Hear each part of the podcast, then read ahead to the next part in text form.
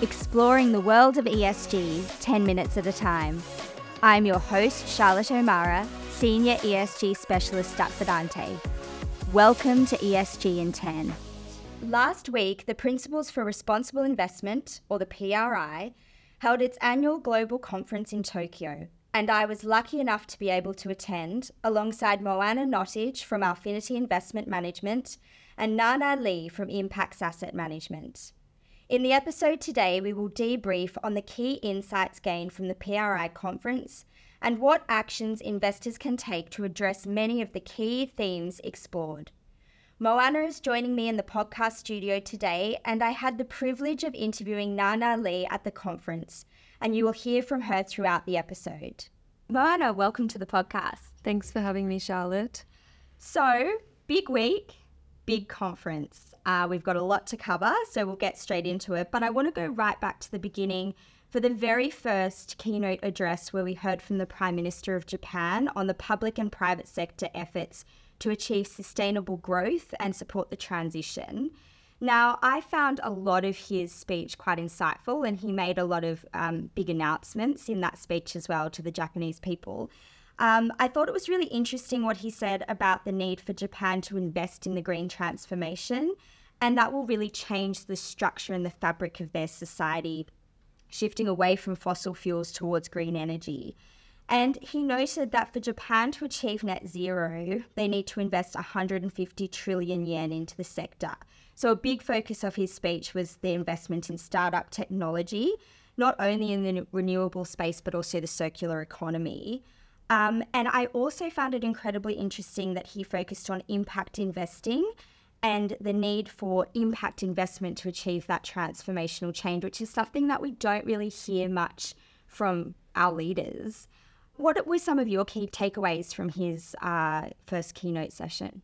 Yeah, I thought um, Kishida opening with emphasizing the government's support for net zero was really positive and um, he introduced some policies such as a carbon pricing scheme and possible future import taxes for fossil fuels that will have implications for some of the Australian oil and gas players.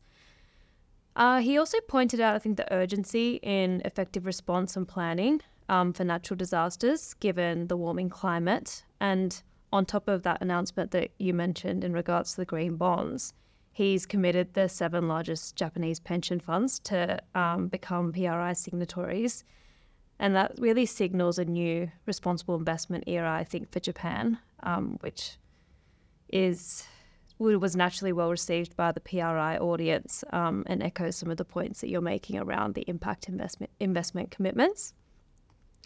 And I think this also connects with the third point that I want to raise was around the significant progress on standardized ESG reporting in Japan. So found out TCFD was actually mandated um, in December last year for listed companies.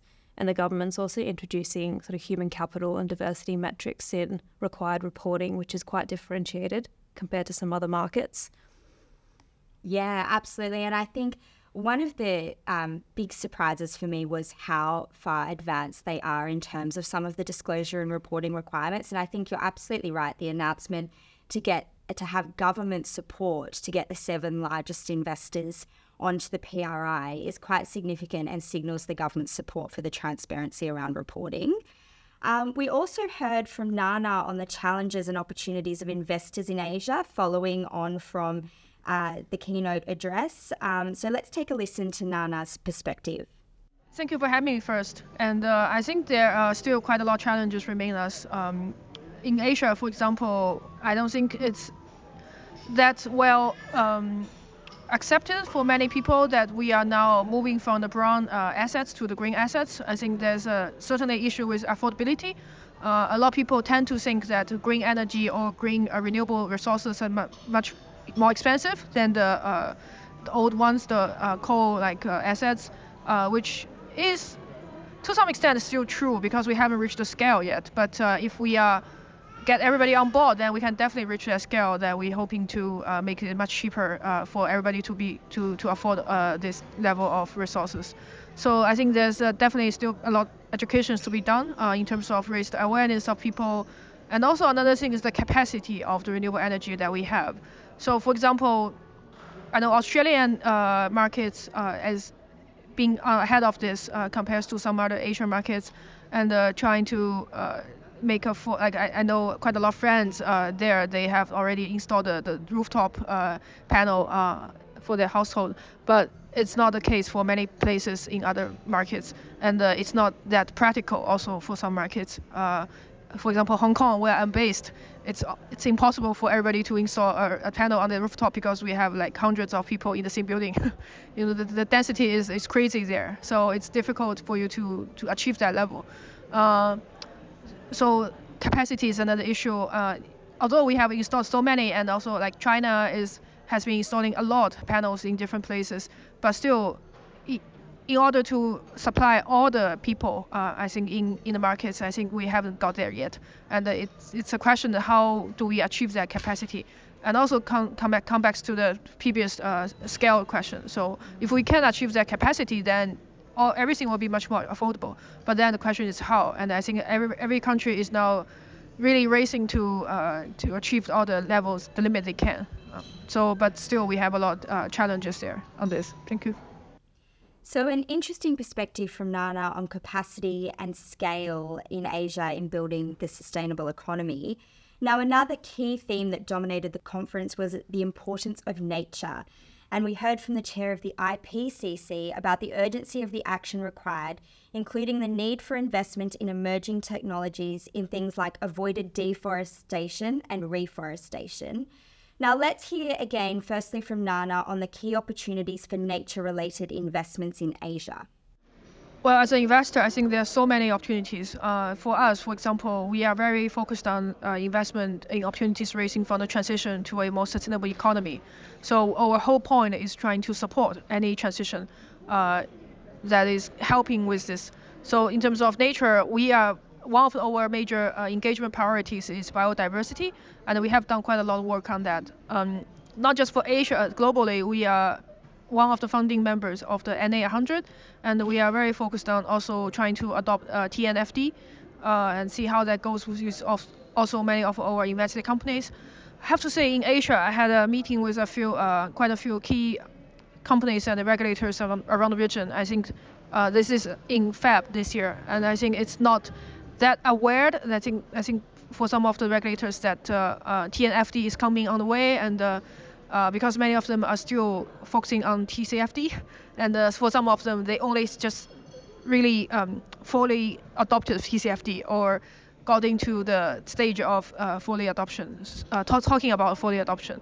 So TNFD is like another thing that they don't want to like hear about. I mean, for some time, I think but I think uh, for this conference, I think we did hear a lot about uh, like this morning from the TNFD um, chair, uh, and uh, I think definitely I think the awareness has raised a lot in just the last couple months, and uh, Impax is definitely uh, trying to do more on this area, and I think TNFD, the NA Natural Action Natural Action 100 also has a lot of companies that we want to lead.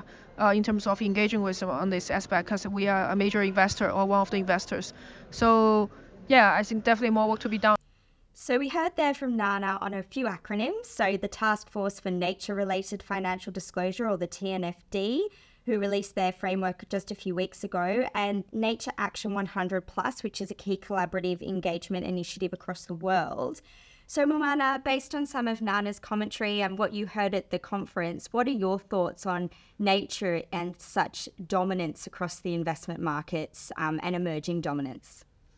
Yeah, nature was a really strong theme through the conference, wasn't it? Um, Absolutely. I think I think it sparked from a broader uplift in sustainability awareness, mm. but partnered with this unique view that nature is crucial for climate action and productivity in our economy.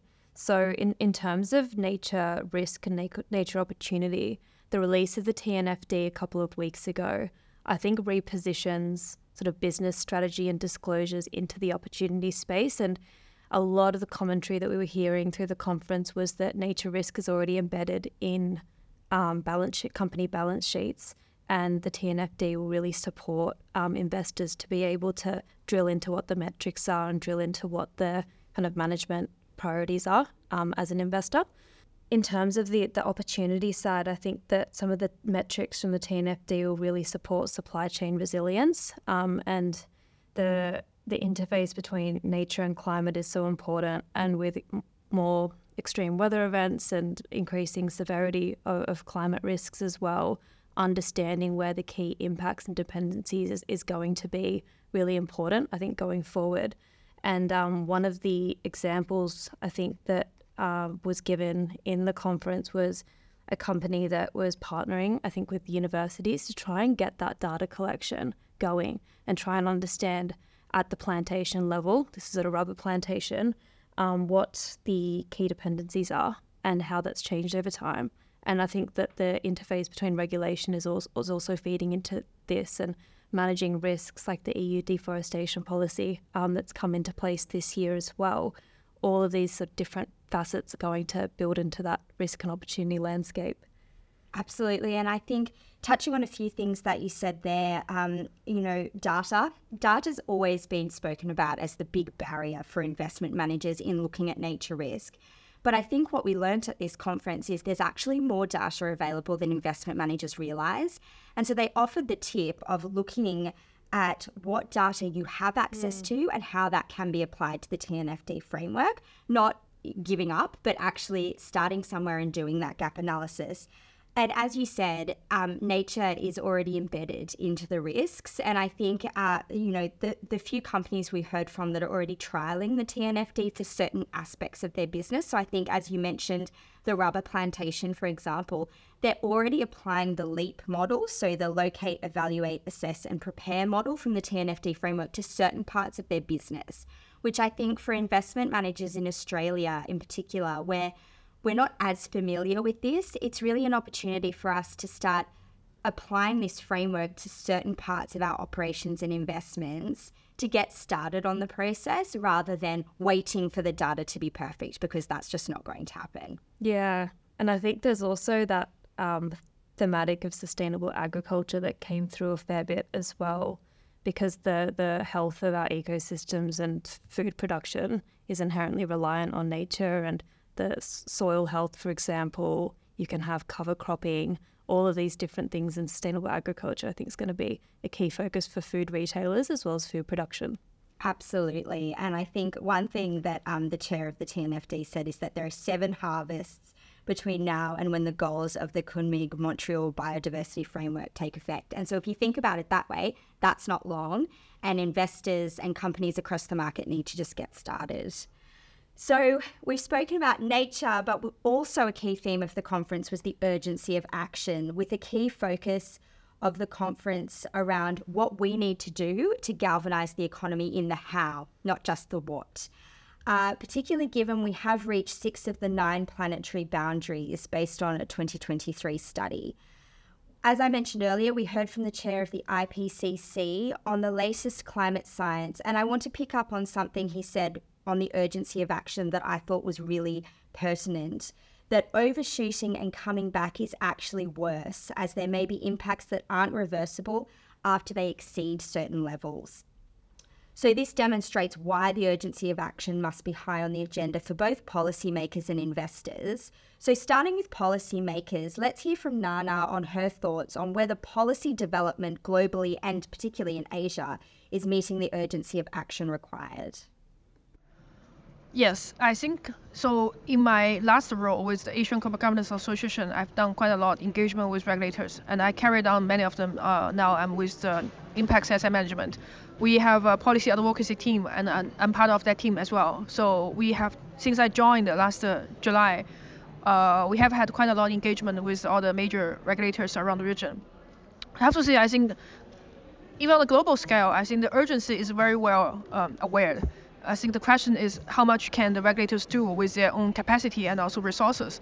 It has to be realized not just at the regulatory level. I think it has to be realized at the government level, and uh, that's why we see among the ESG uh, metrics we see a lot uh, development on the E side because the governments uh, in different companies, sorry, I think the government in different countries are mostly supporting the E uh, development. So the regulatory definitely get the direction from the government to as to what what uh, policies and what standard they should go first. and uh, the IWSB also has a lot to do with this uh, process. So I think it's all heading to the right direction. It's just a matter of the pace uh, for each market is different. It depends on their own conditions and also the resources they have. So we've heard about policy from Nana, but Moana, moving away from policy to the urgency of action required from investors, there were a number of insightful sessions on climate risk and particularly a session you attended on physical risk and adaptation. Can you take us through some of the insights you gained from that really interesting session? Yeah, so echoing Nana's points, I think there's, there's two important words that were um, sort of highlighted through a lot of the sessions, and that was the just transition. And usually, in the context of investment, we'll talk about just transition in terms of sort of worker outlook, especially in sunset industries. But just transition also does apply between nations as well. So we attended a fantastic session um, with the small island nation of Palau, and I think that uh, the the challenge with the transition is that a lot of the high emitting companies are developing still, and a lot of the developed markets have used fossil fuels to get to the point that they are now. And I think that really put the risk of uh, physical climate events into perspective. So, with global sea levels rising, with increased sort of storm surges, they would have impacts as a small island. And if they rely on tourism as well, um, their whole economy basically could be disrupted. It, one panel really hit the nail on the head in terms of company impact and the physical risk side. So it isn't just the physical bounds of a company site that we need to consider as investors. Now, at a portfolio view, you could sort of understand that these risks are going to be diversified, um, especially investing in global equities where there's multiple sites and multiple locations. But with more frequent and severe weather events, there actually might be a bottleneck um, in the event of uh, disaster in terms of construction workers, like availability of materials, access to company sites as well. Um, there was an example of a hotel that was um, hit pretty hard by a storm, and because of that, the local tourism industry was extremely impacted. So, customer demand can change as well. So, ultimately, as an investor, it's not just accounting for the risk of a rise in insurance pre- premiums or access to the right insurance coverage, but it's other potential impacts that can influence the future earnings of business that are going to become more likely um, as the world continues warming.